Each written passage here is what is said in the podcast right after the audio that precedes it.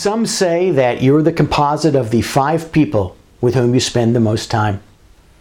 Now, I don't know if that's true, but employing or contracting with the wrong person, someone excluded from participation in Medicare and Medicaid, can lead to drastic penalties, as one physician recently found out. As reported by the U.S. Department of Justice, in late February 2022, Alan Siegel, a physician, a psychiatrist, and his Hamden, Connecticut practice, Geriatric and Adult Psychiatry LLC, GAP, entered into a civil settlement agreement with both the U.S. government and the state of Connecticut as the result of employing an excluded individual. The civil settlement cost the physician and his practice $310,874. Originally enacted in 1977 as a part of the Medicare Medicaid Fraud and Abuse Amendments in the form of mandated exclusions and subsequently expanded over the ensuing decades to include permissive exclusions, the U.S. Department of Health and Human Services Office of Inspector General, the OIG, wields authority to exclude physicians and other individuals convicted of Medicare and Medicaid program related crimes, as well as others who submit fraudulent or false or other types of improper claims, from participation in federal healthcare programs.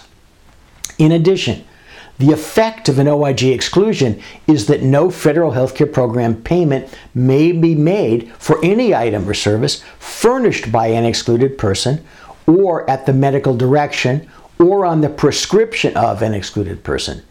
This is the case even if the excluded person services are not separately billed. Submitting any such claim is a false claim extremely important for physician groups. The prohibition applies even if the payment is made to a person who is not excluded. In other words, a payment to a medical group that is used in whole or in part to pay for the services of an excluded individual makes the underlying claim or claims a false claim, even if that individual services are not separately billed and even if they are purely administrative in nature.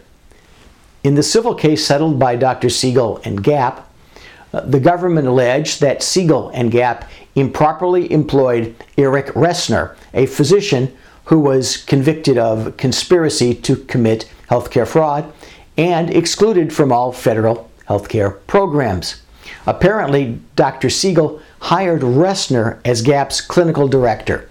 During the time of Ressner's employment, Gap and Siegel submitted claims to federal healthcare programs, and as alleged, a portion of the reimbursement that they received was used to pay Ressner's salary and benefits.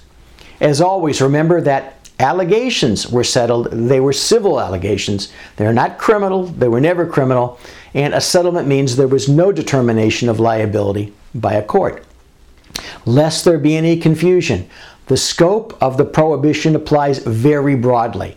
In addition to prohibiting an excluded individual from serving in an executive or leadership role, for example, as a chief executive officer, a chief financial officer, a general counsel, a, a director of health information management, a director of human resources, a, a physician practice manager, and so on, at a provider that furnishes items or services payable by federal healthcare programs, it also prohibits an excluded individual from providing other types of administrative and management services, such as health information technology services and support, strategic planning, billing and accounting, staff training, and human resources, unless wholly unrelated to federal healthcare programs.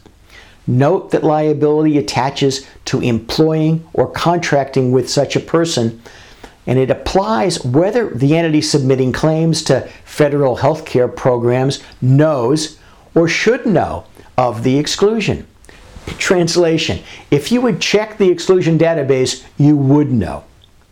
The bottom line is that you must carefully vet every single one of your potential employees and contractors against the OIG exclusion database.